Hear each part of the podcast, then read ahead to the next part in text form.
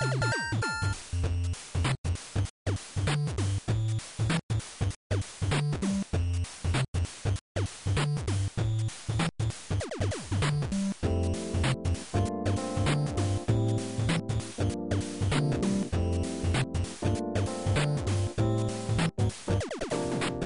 はい。ファミリーステーション第153回です。クリンクです。はい、ヨッキーです。そして今回はスペシャルゲストとして、えー、リスナーの方から、スイさんです。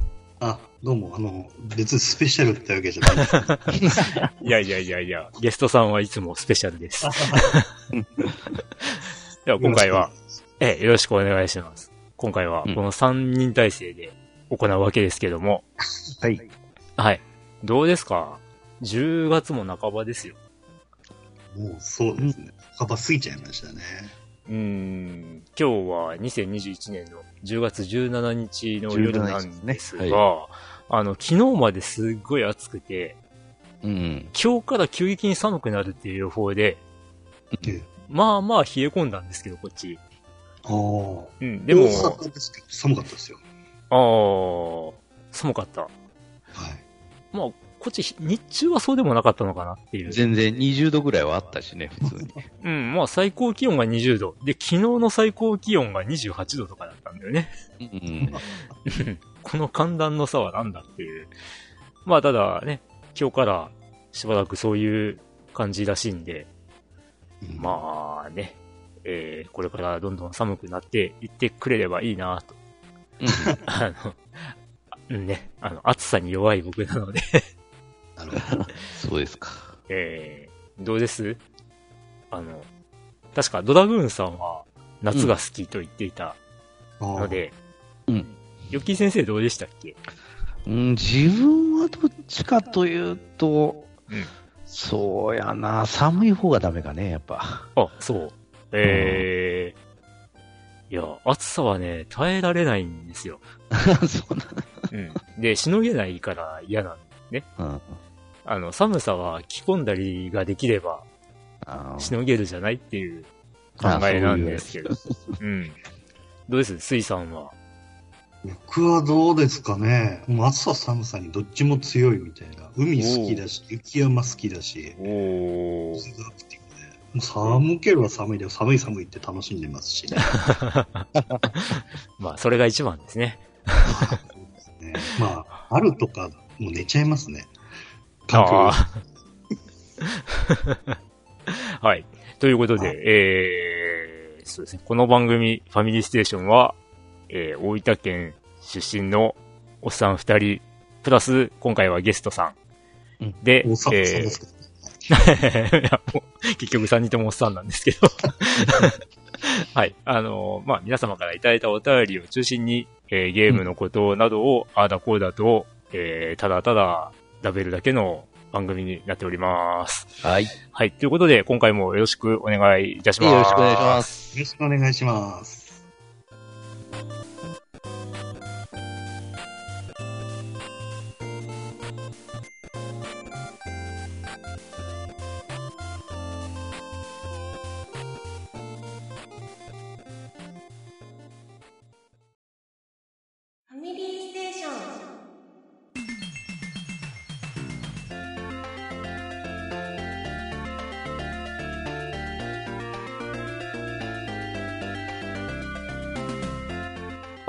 えー、前回から今回まで何してましたか？のコーナー。あということで前回が9月の14日収録だったんですっけね。もう1ヶ月ね。うん。まあ、ほぼほぼ1ヶ月ってところですけども、うん、えー、じゃあ今回、ヨッキー先生から話していただきましょう。はいはいえー、と私はもう、えっ、ー、と、今日もツイッターでいろいろやっておりましたが、えっ、と、あの、ソニーストアの PS5 の、あの、うん、抽選に当たりました。うん、僕は外れた。えー、で、当たったのをいいことに、まあ、いろいろ、えー、せっかくですから買わせていただいて。なんかね、えー、フルアーマープレイステーション5だったね。あの、オプション品もせっかくだからということで買いあさり、うん、まあ、うん、それで、あのー、まあもう10月の初めには、届いてたんですけれども、うん。あのーちょっといろいろありましてですね、まあ、ちょっと封印しとって、しばらく。うん、で、ようやっと今日、開封して、うんあの、セッティングをようやっとしました。うん。えどうですか？セッティングしてみての感想は。あのセッティング、あの、やっぱグラフィックがやっぱ綺麗なんですね。いろいろとゲーム見たらね。ほいほいほい。たただし、まあ、ちょっとゴースト・オブ・ツシマを少しだけオープニングのとこだけやったんですけど、早く 3D 用意してます。言っちゃうけどですね。ううんん。結構ね、いや、ほんとすごいなと思うんですけど、うんまあ、最初はなんか侍っていうより、あの、なんちゅうか、まずあの、武器持ってないとこなんで、うん。あの、そこでなんかあの、隠れながらなんか進める。あ、なんかね。スネーク、スネーク 的な。スネーク、スネーク、スネークしてる。そういうあれでから、なんかまあ、時々、時々もう見つかったらまたやり直しだから、うん。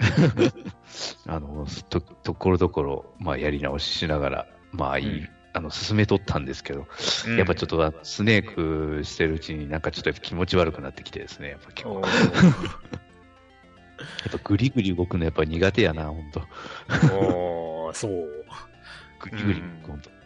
まあやっぱり、あれかな、その、なんだっけな、その、VR ゴーグルとかの VR で、まあ、酔うって人が多まあ結構いて、うんで、それが、まあその、なんていうか、こう、自分の知覚する動きと、うんその画面の動きが、ズレがあるから、その認識のズレがあるせいで酔うみたいな話が、そうそうそう。まあ、うん前も話をしたと思うんですけど、で、その VR ゴーグルの性能が良くなると、あの、酔わなくなったみたいな話もあって、うん。ということは、その、やっぱりゲーム特有のカメラワークとか、うん。まあ、そういうのがやっぱり、こう、なんていうか、プレイヤーとしての知覚と、うん。ね、あの、全然合わない。うん、ズレがあるのかなっていうことかなって。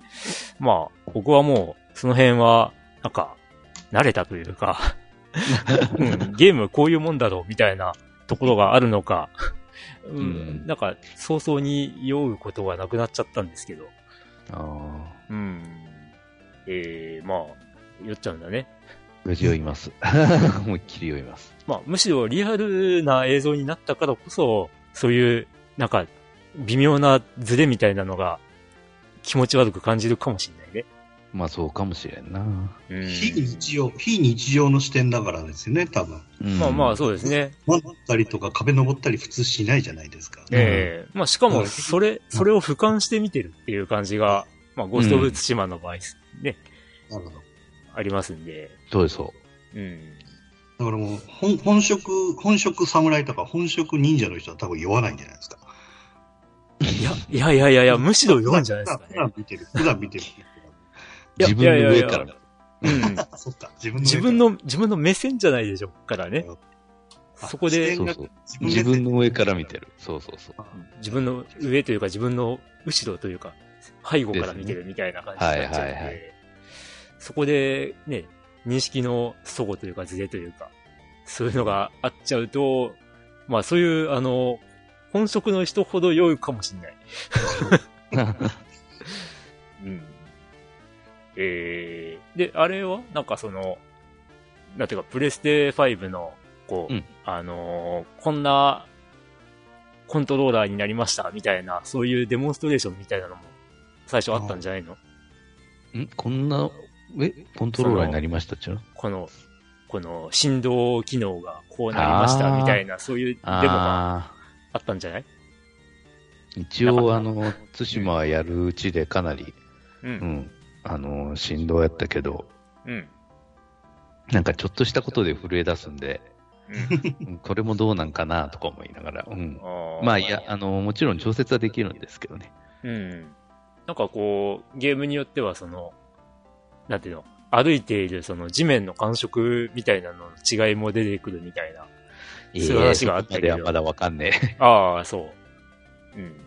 じゃあ、そう、やっぱそういうのに特化したゲームじゃないと、そこまで工夫しないかな。かもしれんね。うん。なるほどね。てか、ソフトを3本ほど買ってたっぽいけど。はいはい。うん。FF7 リメイクと、はいはいはいえーっと、ジャッジアイズか。うん。あうんキキムタクがごとく。そうそう。ドストジャッジメントはまだ手を出してないのね。まだまだ手出してません。なるほど。まあまあ、ゆっくりとですね。うん。ソシャゲもありますし。ソシャゲの方は、まあ、あの、ほまあ、なんちゅうか、いつも通りというか。うん。まあ、どっちかいうともう FGO はちょろちょろ、たまに進めるぐらいで。まあ、イベントが多分今週からまたあるんでしょうけど。うん。うん。で、まあ、その、物探しの方のロンドン迷宮譚は、まあなんかもう、イベント感覚がね、復刻とかそういうのばっかりになってきてはいるんだけど、なんか前は一つのイベントで2週間撮ってたのが今1週間だもんね、本当おー。うん。なんかもう、なんか短くさしといたら、結局その、なんていうか、あの、石で、その、ある程度そのイベント参加のチケットをね、あの、買うとか、そういう風な、なんか、あの、方向に行っちゃってんのかな、とかいう。おー。そうそう、石を使わせたい、まあ、課金させたいために、そういう風に、あの、短い期間でバッとやっちゃうのかな、という気もします。うん。あー。うんでも、でも減らない石みたい うーん、どうなんだろうね。まあなんか、ストーリーはね、一応なんか、ひと、一区切りなんかつけちゃったからね、本当でからまたなんか第2部とか言ってから、な。あおの、始め出して。でね、ようやっとね、あの、まあこれも、ある、ある意味ネタバレなんかな。いや、まあネタバレやけど、ー。うん。第、第2部一章やれば分かってしまうんですけど、ようやっとですね、第2部になって、ようやっとですね、うんあの、モリアーティっていう単語が出てくるんですよ。なる第ほど一。部、第一部全く関係ないし、第一部の話なんて別にホームズじゃなくてもいいよね、みたいな、そういう話なんで。うんまあ、ここで、ね、究極の、ライバルが登場するわけだ。えー、なるほどね。ようやっと、なんかそういう話になって。で、なんかちっちゃい話が一気になんか二つ解放されて、まあどう、どうなるんかな、みたいな。まあ、どうにでもなりそうやねっていう。うんその、打ち切ろうと思えばすぐ打ち切れるみたいな。まあ、ゲーム的にはね、ストーリーがあんまり関係ないという話だったんで。うんうん、そうなのよ。ゲームとストーリーほとんど関係ないもんね。うんなるほど。じゃあもう、あ、そうかそうか、そうだよね。あの、この1ヶ月の半分以上は、うん何やら試験だかなんだかああ、そうそうそう。のためのね、あの、ことをしてたので、うんまあそれもあって、ね、PS5 そうそうの開封もできてなかったという。そうそうそうそうそうそう。うんそうなんです。なるほどねまあ、。じゃあ、いろいろちょっと、え別にその本業というか、そこら辺が忙しかったわけでもないのだが、はい。本業のサブイベントみたいな。まあそうですね。そうですよ。はいはいはいはい。まあじゃああれか、大体、大体は、そういう感じですか？うん。大体はもうこんな感じです。はい。はいはいはい。じゃあ、続いて、ね、私、クリンクなんですけども、はい。まあなんか、ね、ちょっと体調とか崩してたりとか、ばっかりだったんで、うんなんか思ったよりね、なんかやったことが少なかったりするんで、少ない。うん。まあ病気してね、あのー一週間ぐらい、こう動けなかったりとかして、で、ね、ご飯もあんまり食べなかったりとかで、なんかいきなり5、6キロ体重減ったりとかマジかよ。したんですけど、大丈夫ですか、ああ、まあまあ、むしろ、あの、足の膝の方で、あの、うんや痩せろと言われていたので、膝ね。うん、とりあえず膝、うん、とりあえず、これを維持して、維持というかもっと減らしたい方なんですけど、うん。っていうところではあるんですが、うん。まあ、びっくりしたのがですね、うん。つい先日、ちょっと、あの、じゃあ、月姫を再開しようかなと思はいって、で、その再開をしてですね、で、セーブを一旦区切ろうと思ってセーブをしようと思ったら、前回セーブした日付が1ヶ月前だったっていうね。あれ？あれ？そんなに触ってなかったっていう、ね、びっくりするぐらい、あの、ゲームに触れてなかったっていうね。おいおいおい。うん。うん。で、まあね、月姫もその1ヶ月空いて、えー、うん、割とやったなっていうところで、オープニングムービーが流れるというね。ああ。なるほど。もう、どんだけプロローグ長かったんだっていう感じなんですけど。まあ、あの、ね、今の僕のプレイスタイルは、一応その音声とか全部、あの、飛ばさずに、うん。まあ、録画していこうっていうやり方をやってるんで、あのー、音声多いゲーム長いんですよ。まあね、何年か前のペルソナ5とかもね、とんでもなかったわけで。なるほど、なるほど。うん。クリアまで160時間ぐらいかかったね、あれ。うん。だ、大体の人は100時間ぐらいみたいに言うんですけど、もう音声全部がっつり、あの、メインのストーリーとか、全部聞いてると150時間、160時間かかっちゃうっていうね。うっきゃー。うんだから月姫は本当にいつ終わるんだこれっていうぐらい、長えなっていううん。まあなんで、なんか途中でもう、ナイトガンダム物語2に戻っちゃおうかなとか思ったり。ね、リア、クリア1年越しになっちゃいますよ。ああ、まあ、まあでもね、次、まあどちらかというと僕の本命は、あの、次の、文作の次の方になるのでなるほど。うん、文作と言いつつ、次が本当に出るのかどうか怪しいけど。その、ことで。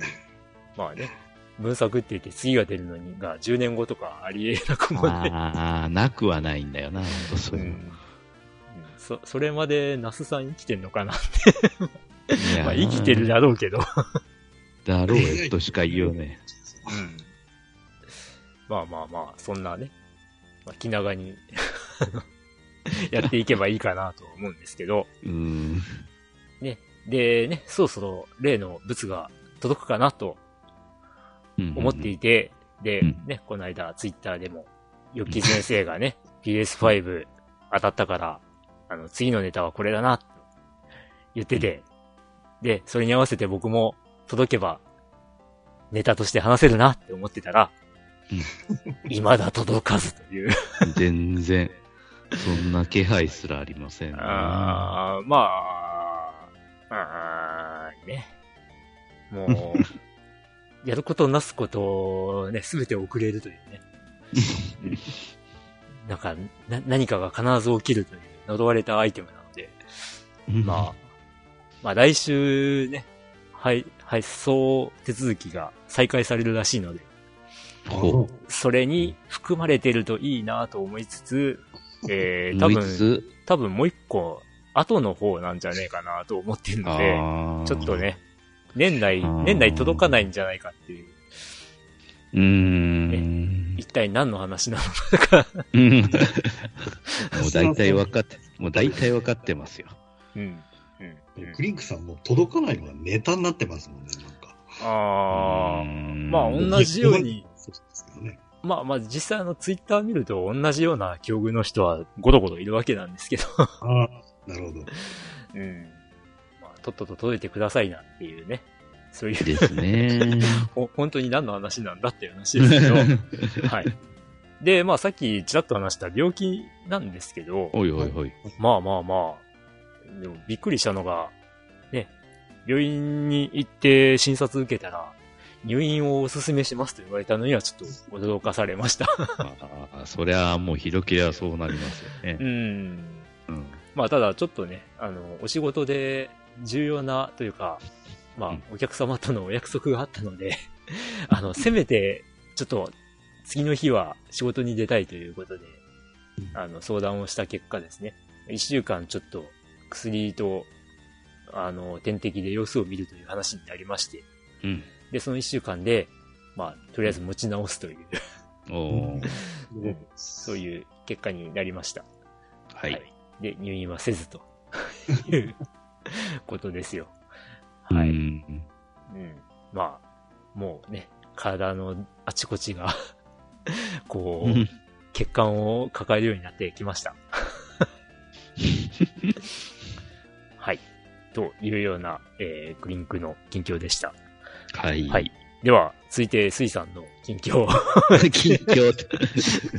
あの、前回からっていうのは、まあ、ここ最近だとですね、はい。えー、先月にようやくドラッグエ11が終わりまして。おおおはい。本当はもうちょっと早く終わる予定だったんですけど、結構引っ張って、今、頑張ってですね、えー、女神転生3をやってます。おー。3。3ですね。で、なぜそんなに急いでるかというと、まあ、お察しと思いますけど、11月の11日に、新しいの出るんですよ。5が出ちゃいますね。はい。4はかろうじてクリアしておりますんで。4はファイナルも。ああ、やりました、やりました。うんうんうん。で、まあ、3は全然やってなくて、でもちょうど仕事が忙しい時期で、うん、もう次、もう次、あ、あの、新しいの出た、あ、リメイク出た、で、もうようやく最終バージョンみたいな形でスイッチ出たんで、はいはい。これはやらねばと。うん。はい。あ、ということは、ドラクエ11も、ドラクエ 11S をやってらっしゃった、はい、ああ、そうです。はい、おー、なるほど。フルボイス。フルボイスです。だからさっきのクリンクさんの話じゃない。はい。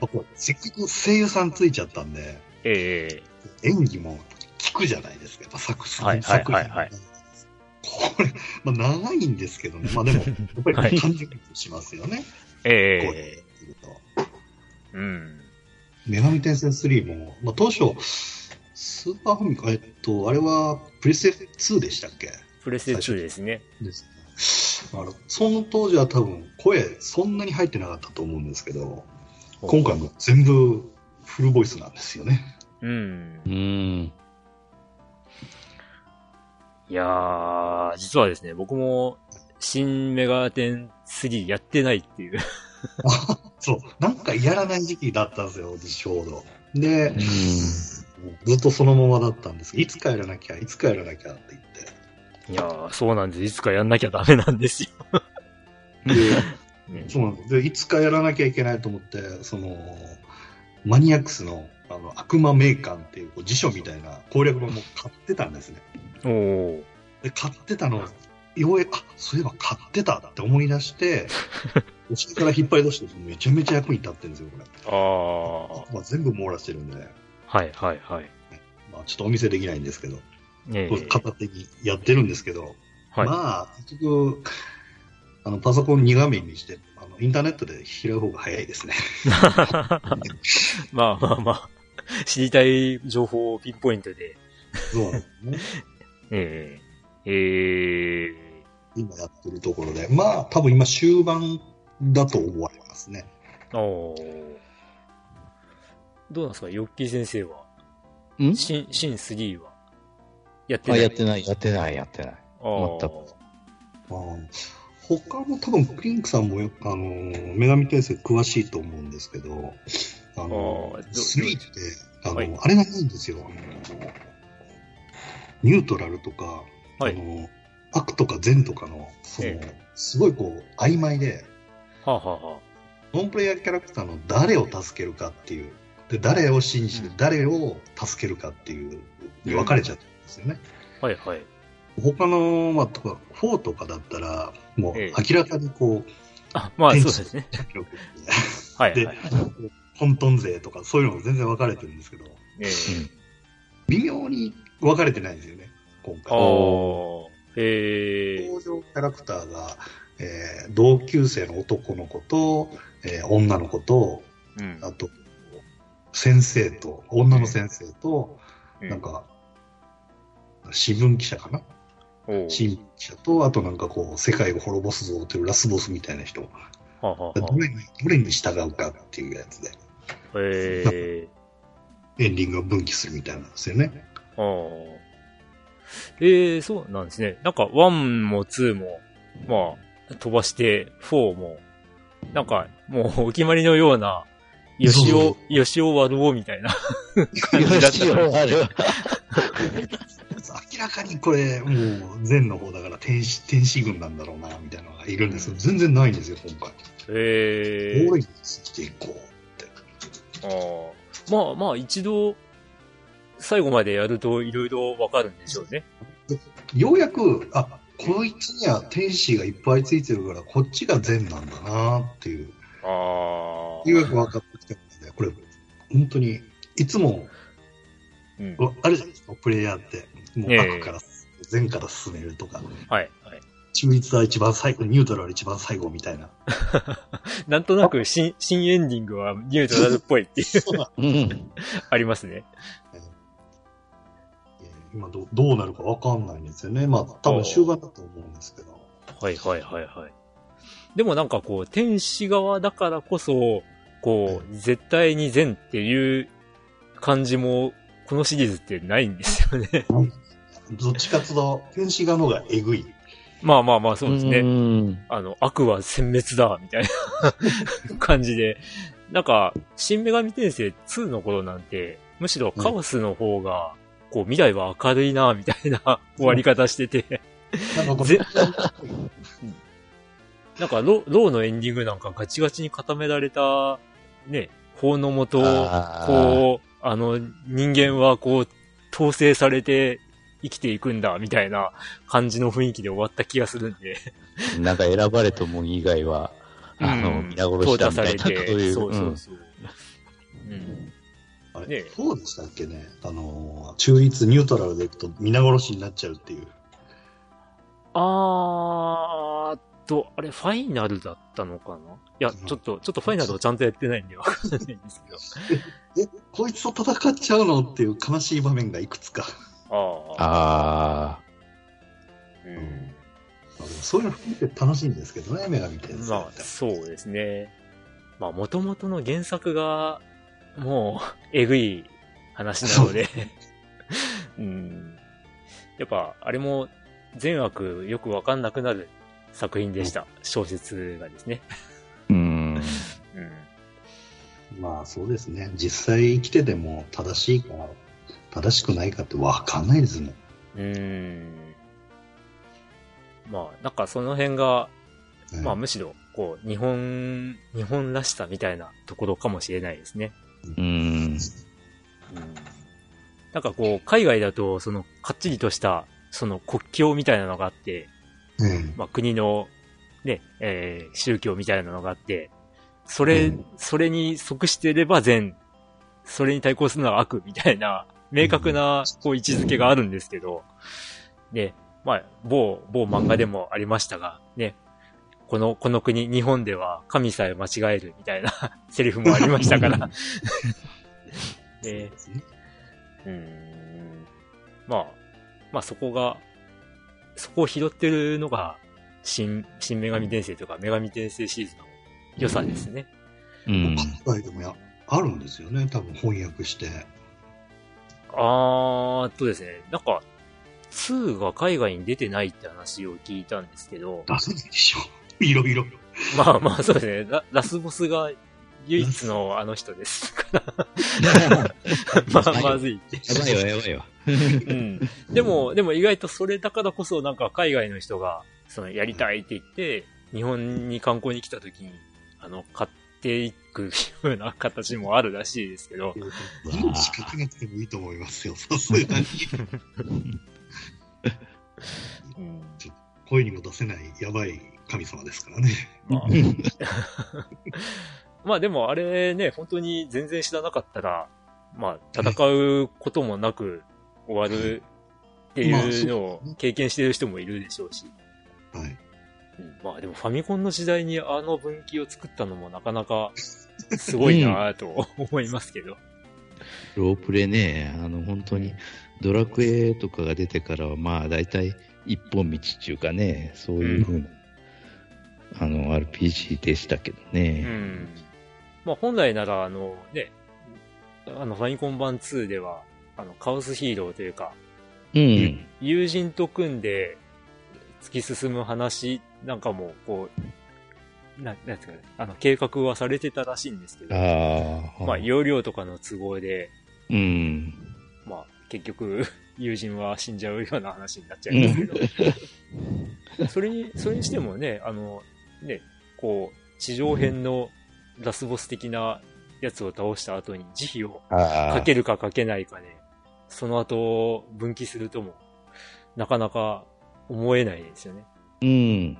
大筋は一緒なんだけど、最後の展開が違うっていうのが、うんうんうん、本当ファミコン機のゲーム、ロープレイとしては珍しいと。そうよね。うん、いやいい、いいシリーズになりましたよ、あれも。子供の時分からなかったことも大人になって分かるの結構ありますけどね。本当そうですね。子供の頃って大人になる前にあれやった時はもうさっぱり意味分かんなかったですもんね。うん。まああの、あと、ね、僕が中学校ぐらいの時に新女神転生1とか、まあ、まあ、女神転生2とかもやってたわけなんですけど、あの、関東方面の地理がわからずに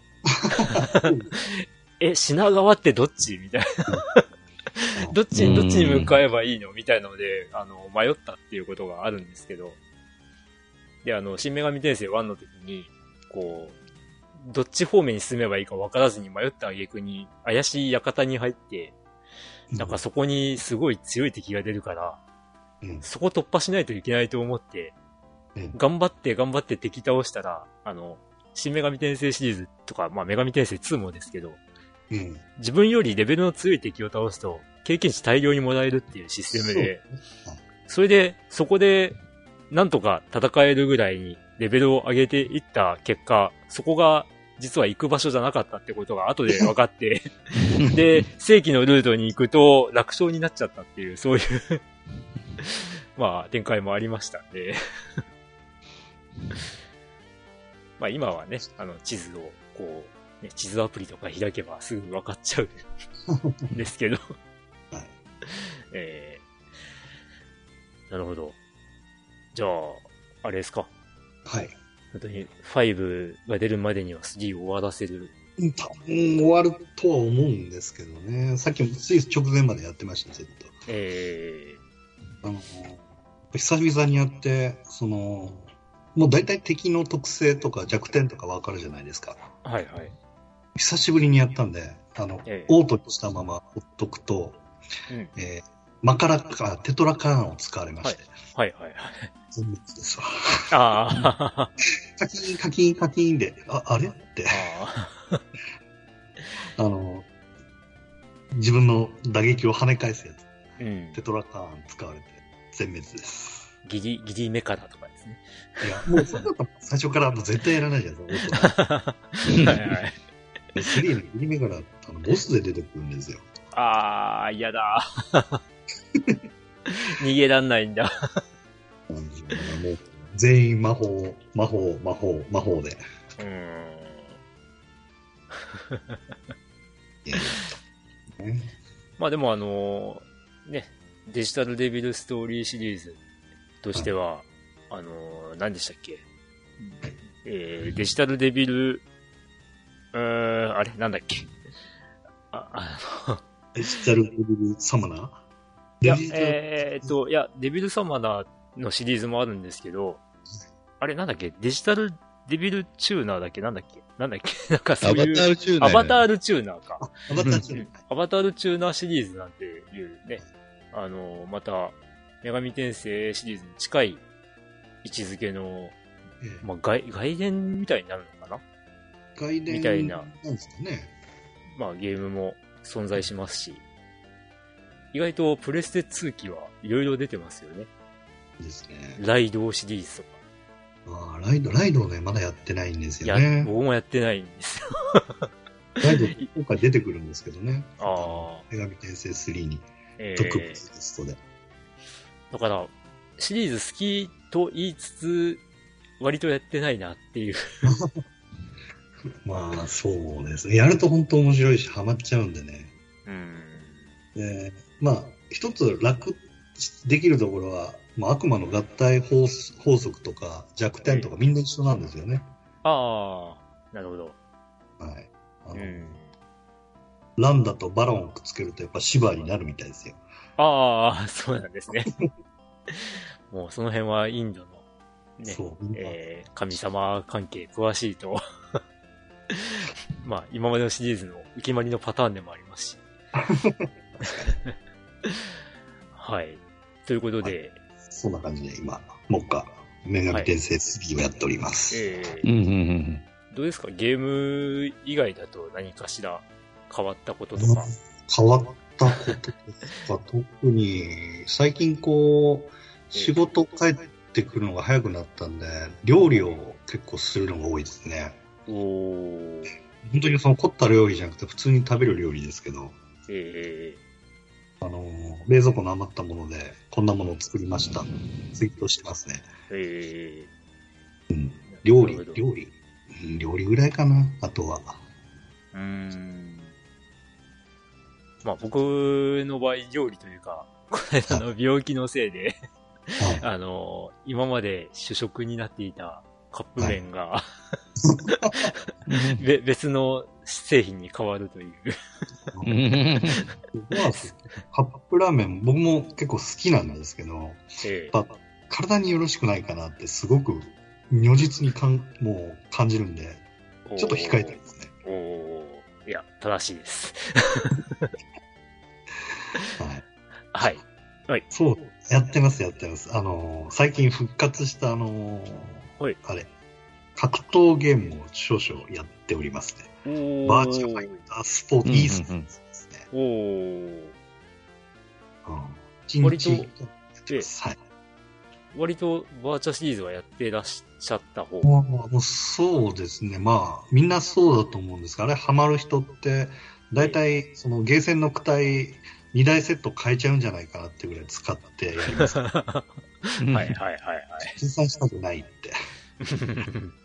で、最近復活しましたから、またやってるんですけど。ええいや、まあ、みんな強い強い。強いですよ。だって初日でもう、あの、段位10段を超えちゃってる人いましたからね。三文字勝負。大孫とかいるじゃんとか言ってましたけど、ね。いやもう、ど、どうやったらそんなにポイントが1日で稼げるんだっていう。修羅の世界ですよね。その大魔王とかの下に、もう何百体と死体積んでるわけですから。その下が今なんですけどね。ああ、怖いわ。いまだまだあの勝率はね、50%は切ってないんですよ。おおすごい。で、何段ぐらい ?30、レベル30ぐらいの地上レベルなんで。おおいやいやいや、十分すごい。いやいや、全然ですよ。もう本当友達とか、あの、フォロワーさんとかなんか見たらもうみんな超有名プレイヤーと戦って勝ったとか、ゴーライシーとかも本当に神の域の人間いっぱいゴロゴロいますんで。ああ。いや、あのー、バーチャファイター e スポーツが配信される直前だったか直後だったかに、はい、その、プロ、バーチャファイター、プロプレイヤーの人たちが、こう、トーナメント戦みたいなのやってて、ああ、やってましたね。で、そこで、あの、池貞さんとか、出てたんですけど、まあ、池貞さんが、あの、最弱決定戦みたいな方に、まあ、行ったんですけど、はい、でも、すごいのが、まあ、勝負には負けてるんですけど、ええ、なんか、見せるプレイをし,、ね、してて、あの、すごい湧くっていう。なんか、みんなが、おーとかっていう風に驚くっていうシーンが池澤さんのプレイでよくあったんでなんかやっぱり、こう、なんか、なんか持ってんだろうなと思ったりはするんですけど。なんかこう、やっぱこう、なんて言いますかね、フレームって言うんですけど、あの、1秒の100分の1の1フレーム、そのフレームを、この技を出したら、これが必ず角反、うん、確定反撃入るみたいな。はいはいはい。もう本当にその数値でやってると、もうどんどん数字上がってくるんですよ、僕は。正直、面白くないですよね。やってて、見てても。あ そうですか。うん、だから、やっぱこう、いきなりこう、後ろを向いたと思って、お、隙見せたと思ったら、さばいて倒すとか、そういうこう、壁使って、こう、乗って飛び跳ねて、もうあの、ガード不可能な蹴りを出すとか。はいはいはいはい。そういう見せる技っていうのがやっぱりこう、プレイヤーのすごいとこだなと思ってますね。うん。見てて、つ見てて楽しいってなりますから、うん、なんかそういうのを出していきたいですね。でもあれ、あれなんか不思議なんですけど、バーチャ2の頃に、うん。あの、振り向き攻撃の方が早いみたいなのがああ、ってそう、そう。早いんですよ。な、何それっていう、そういうのがありましたよね。だから、あの、コンボの途中でわざとこう、後ろ後ろパンチとかで振り向いて、それからまた繋げるみたいな。へえ。何やってんのこれっていうキャンセルキャンセル角度が早いとか、え え結構あるんですよ。だから、あの、なんか、すごいリアルな格闘ゲームだみたいに言うんですけど、うん。割とファンタジーですよね、あれ。ファンタジック。人間そこまで飛ばないし。そうなんですよ。だ、だいたい人を殴って宙に浮かせるとか、どう、どういう原理よって話ですからね。まあでもそれが面白いんですよね。うん。うん。いや、僕も、ね、ちょこっと、まあ3の頃まではだいぶやってたんですけどね。あ4、4からあんまりやってないんですよ。あ、青い。なるほど。葵ですね。うん。あの頃は、あの、大分のセガワールドに行って、こう、毎週なんかトーナメント戦みたいなのやってたんで。それに参加したりとかして、で、葵使いが少なかったんで、ああ、確かに。割割と喜んでもらえたりとかしてたんですけど、あ今もそうですけど、難しいんですよ、青い。うーん。まあ、なんか僕がやると投げ狙っちゃいたくなるんで、でも意外と打撃が豊富なんですよ。そうですね。打撃、あの、手技、足技すごい多いんで。だからあの、すごい上手い人見てると全然投げないんですよね。投げない青いめちゃめちゃ強いです、ね。強いですね。僕は投げちゃう青いなんで弱いんですよ。で投げないし、反撃食らそうと思ったらもうちゃんとそこにこう、さばき抜くとか、そうですね。いなし技置いてるんですよね。はいはい。いやー、すごいわ。面白いですよ、まあ青いは。まあ、その域にはいけないんですけどね。あの、あや、あや、もう動かしただけで楽しいって思えたからもうそれでいいです。はい。ということで、じゃあ、まあ、いつかお手合わせできたら、まあ僕なんかめっちゃ弱いですけど、まあ、後でまた話題になると思いますけど、あの、大分行きますんでね。あ、はい、ぜひ。はい。ということで、近況のコーナーでございました。はい。はい。はい。ということで、えーお便りのコーナーに移っていきましょう。えー、えーうん今回は、最近では、珍しく5通。5万通ぐらい。5万通分の、なんでしょう、はい1万とかですかね。はい。ということで、えっ、と、こちらは9月15日、もう、前回の収録の次の日にいただいたお便りですけども、えー、ケンプ初音さん。はい。はい。はい。ありえーがとうございます。PC98 を愛する男、ケンプ初音でございます。アドベンチャーゲームの話をされてましたが、それにまつわる思い出話をさせてもらおうと思います。えー、私はお二人とほぼ同年代で、最初に出会ったアドベンチャーゲームはファミコンのポートピア連続殺人事件でした。友人の家で数人でプレイしていて、3D ダンジョンのパートがクリアできず、モンスターサプライズドユーというメッセージが重要なヒントになっているんだと思った 我々は、外に出て、この言葉の意味がわかる人を求めてリアル聞き込みをしました。結局答えは出なかったし、ダンジョンはクリアできなかったと記憶してます。うん。えー、オホーツクに生きるでは、えー、確か、どこかの街の通りでトランプのブラックジャックができたんですよね。そればっかりやってました。それ以降の記憶がありません。えー、サンマの名探偵は、ゲーセンでギャラクシーガニばっかりしてました。ディスクシステムのクレオパトラの魔法、過去半分 RPG ですが、は雰囲気が大好きだったけど、難しすぎてクリアできませんでした。デッドゾーンは迫ってくる壁に押しつぶされゲームオーバーでした。えー基本的に小学生には難しすぎたんだと思います。まあ、そうですね。えファミコン末期のメタルスレーダーグローリーは簡単にクリアできたような覚えがあります。売りのストーリーと演出を楽しませるために難易度を低くしたんでしょうね。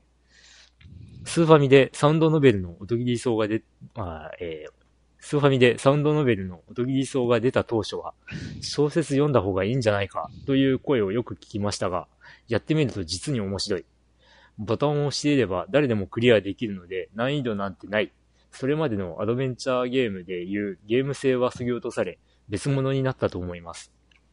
ノベルゲームというやつですが、これもアドベンチャーの範疇ですよね。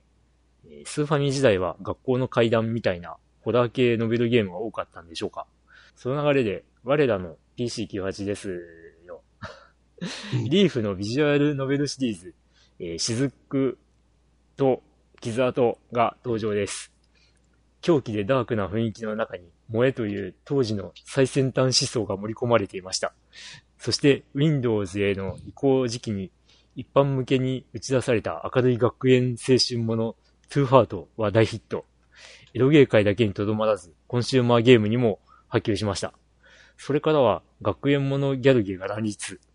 カノンの時期に、えー、その様式美は極地を迎え、システムは最大に洗練され、簡素な形で最適化されました。後20年変わってないんじゃないでしょうか。いや、言い過ぎました。最近のギャルゲーとかのベルゲーやってないんでわかりません。ノリと勢いだけで言ってるので、そこに間違ってるぞとかありましたらごめんなさい。98の話が一瞬でしたのでまた今後お便りします。ではでは。ということで、えー、ケンパスネさんありがとうございます。98ほとんど話してない。うん、そうね。ほとんどファミコンスーファミでした。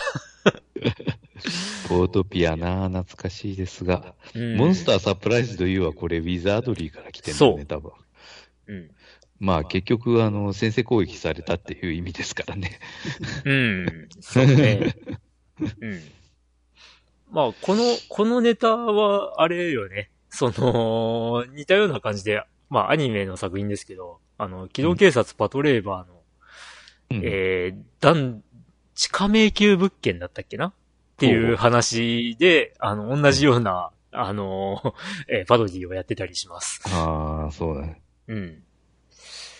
まあ、うん、ね、やっぱりファミコンの頃、このポートピアの頃って、ね、うん、あんまりこういうそのゲームでよく使われるような英語、え、え、英文とかって、うん、あの、日本じゃ本当に知られてなかったんで、うん。ね、モンスターサプライズドユーとか、今だったら意味わかるけど、うん、ね、こう、多分周りの大人に聞いても、ピンとこない人多かったんじゃないかな多分ね。それはもう本当に、うん、あの、英語版、アップルの英語版とかやってない、ね、やってる人じゃない限りこんなもんわかんないと思う。うん。うん、で、まあ、例に漏れず僕もポートピアの 3D ダンジョンはさっぱりわかりませんでした。うん。あれね、あの、でもギミック面白かったよね。あの、シャッターがね、ズシャーンって後ろにしまって。うん。後ろの壁が閉まりました。うん。まあ、あれがね、やっぱり、やった当時、まあ、小学校2年か3年かの頃で全然理解できなかったね。うん、後ろを見ると、ね、通路がなくなった 壁になってるという。まあ、あれも実際、ウィザードリード、あの、ギルガミンの遺産ってシナリオ3かな？うんうんうん。の、とあるフロアで、同じような仕組みがあるんですけど。うん。うん。まあ、だから。しかし、そうやな。えああ、そっかそっか。だから、エニックスのね、のうん、えっ、ー、と、制作人は、その当時からウィザードリーみたいなゲームを作りたいと思っていたんでしょうね。おそらくね。まあ、後にそれが、ね、ウルティマってゲームと、こう、混ざったような、ドラゴンクエストというゲームの、ね、元になっていくわけなんですけど。うーん。うん。そっか。あ、でもね、あの、このなんちゅうか、あの、屋敷の地下迷路っていうのは、結局、あの、なんちゅうか、ポートピアの場合、クリアするのには一回一回だけ入ればいいのであって、うん、あの、なんか、それまでに入らなくて話を進めるとね、うん、なぜか、あの、なんかその、ヤスが、その、地下迷宮、一回も入ったことないのに、うん、あの、なんかこれは地下迷宮のなんか地図では、みたいな、なんかそういうことを言うらしいよ。ああ。うん。まあまあ、しょうがない、それは。うん、なかなかその辺ね、やっぱり当時としては複雑なフラグ管理というか、あまあメ、メッセージ管理というか、そうやね。うん。それはなかなかできなかったろうから。うん。うん。まあでもあのーなんすかね。あの、まあ、クソゲーオブザイヤーというのがあるんですけど、うん。それであの、大人ゲーム部門っていうのがありまして、おうまあ、あの、まあ、言ってしまえばエロゲーのクソゲーオブザイヤーっていうのがあるんですけど、それでね、やっぱり、その、これはクソゲーだって評価される内容で、うん。その、全然その話になかったルートで、えーその、体験してないことをメッセージで言い出す。っていう、なんかその、フラグ管理がなってないとか、そういうのを解説で言われてるのもあったりするんで、あまあ近年になってもそういう、ね、やっぱり練り込まれてないゲームも 存在はするんだな、というのが、まあ、あることはあります。あ。うん。うん。オホーツクに9。ああ、でもなんかブラックジャックは確かなんかしないと進まないような気が、これ。ああ、確かにそうでしたね。勝たないとヒント教えてくれる。ああ、そうですか。あれ、なんかヒントを聞くっていうだけの話だったような気がしたんですけど、いや、なん、一回は必須なのかな？うん、確か1回はフラグになってるはず。へえ、そうか。やらないで行くというのは無理のはず。ああ。うんでも今、このケンプさんの、ケンプ初音さんの、あの、メッセージいただいてる中で挙げられてるゲーム、うん。これ、個人的に、んそれかもしくは、うんブラックジャックするか、うん一回パスワード取ってやめるっていう、あれかああ、もしれない。はいはいはいはいはい。なんかそういうのが必要になった時あったんだよね。ああ、なんかね、ケンプ初音さんが挙げてくれてるゲームで自分がやったことがあるゲームって、うん。実はほとんどクリアしてねえなって。え、そうだ。うん。え、でも、フォートわしはピアもねポットピアもう、オホーツクも、サンマの名探偵もクリアしたな。うんえーメタルスレーダーグローリーもクリアしたな。だからね、ちゃんとやってないんだよね。え、そうなの？うん。意外と。クレオパトラの魔法とかはやったこともないけど。うん、まあ、ないね。僕もないあ、でも、デッドゾーンはクリアしたわ。え、そうなん。デッドゾーンもやってない。うん。サンソフト。あ、あ、スイさん何ですか？え、いや、サンソフトのやつですよね。あ、そう、そうでです、そうです。そうそうそうそうです、はいアドベンチャー。ええもうす、もうちょっとしたことですぐゲームオーバーになりますけど。キャキャリード AS のやつですね。そうそうそうそうそうう。ん。あの、途中であの一機が出てくるやつですよ。あの、おに、おにぎりおにぎり投げてと取るステージが。はいはいはいはい。うん。なぜ一期のボーナスステージなのか。そうそうそう。しかも、あれ、あれパターンを覚えてね、全部取らないと先に進めないんですよ。おお極悪。ちゃんとね、あのどういう順番でど、どこに投げられるかっていうの決まってるんで、うん。あのー先回りして、待ってないと絶対取れないんです、あれ。ああ、きついな。で、あの、ケンプ初音さんのお便りになかったんですけど、はい僕はあの、多分、かまいたちの夜から、ドハマりしたかな？その、まあ、テキストアドベンチャーというか、アドベンチャーゲーム。どうなんですかね？その、えー、音切り層ってちゃんとやったことないわけなんですけど、音切り層ってゲームオーバーないの？どうなんだろどうなんだろうね。どういう結末でも、なんか終わりになるんだろうか。よくわから。う。うんん。まあ、いや、ボタンを押していれば誰でもクリアできるというふうに書いてあるんで、うん。どうなのかなって思ったんですけど、一応なんかオチはつくんかもね。どういう話でも。うん。ただ、かまいたちはゲームオーバーあったよなと思って。普通に、うん。うんぶっ殺される。まあ、あと、学校の階段？あうん。あれ、これは、まあ確かに途中までは、ね、ただ単に読み進めるだけの感じだったのが、こう、ある時突然、こう、なんか、ね、な、なんていうの？あの、殺人犯じゃないけど、あ。から逃げ、逃げ惑うみたいな展開になっちゃうって、それ、それがもうわけわかんなくて殺されて終わるみたいな そういうパターンしか経験してないんですけど。うん。うん。ねまあ、あとは、あれですか？PC98 の頃はもうそういうね、うん、アドベンチャーゲームは大量にやりましたけど。うん、どうです？この辺の何か思い出的なものがあれば。お88なんですよね、持ってたの。おー、はい。88なんで、やったかな？ファルコムの結構ありましたよね、アドベンチャー。太陽の神殿とか。ん？ん？ん？な、なんです？太陽の神殿とか。あー、はいはいはいはいはい。あ、でもファルコムは個人的にはもうやっぱりアクション RPG っていうイメージが強いですね。一時期ね、ファルコム出してたんですよ。ええー、あ、アステカ2、はい、太陽のはい、はい、太陽の神殿。ええー、これも結構アドベンチャー方式で。うん。謎、謎が結構特に先に進めなかったですね。はいはいはい、はい。うん。懐かしい。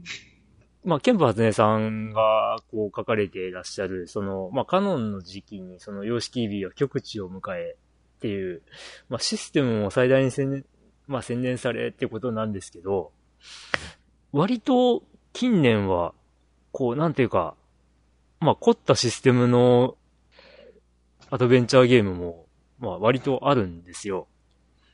うん、なんかその、えー、やっぱりステータスみたいなのがあって、選んだ選択肢でそのポイントが増えて、で、それによって、その、まあ、なんというか、途中である戦闘が有利になったりとか、なんかそういうのもあって、まあ、ただ単に、こう、選択肢を選んでいけばいいっていうだけじゃないようなゲームも結構あったりもするんで、まあ、こう、結構、工夫してきてるなっていうのと、あと、まあ単純にその選択肢を選んでいくだけでも、あの、演出が非常に凝ってきてるゲームも増えて、まあさっき、オープニングでも話した、オープニングというか、近況でも話した月姫とかも、うん、まあそもそもがあの、えー、フェイト、ステイナイトの時から演出がすごいって言われててああ、確かに。で、その流れでね、魔法使いの夜とかからの、まあ演出の良さみたいなのをどんどん引き継いでまあ、来てるっていう、そういうのもあるんで、なかなか、こう、あのー、ファンとしては楽しいなっていう、うん、そういう感じはあります。はい。ということで、まあ、け、ケンプハスネさん、あの、また次回は、ぜひ、98の話で あの、盛り上がれる何かがあれば、ぜひ、お送りください。ね、はい。はい。ありがとうございます。はい、ありがとうございます。えーと、次はそういえばなんか同じ日に来とるんですけれども、はい。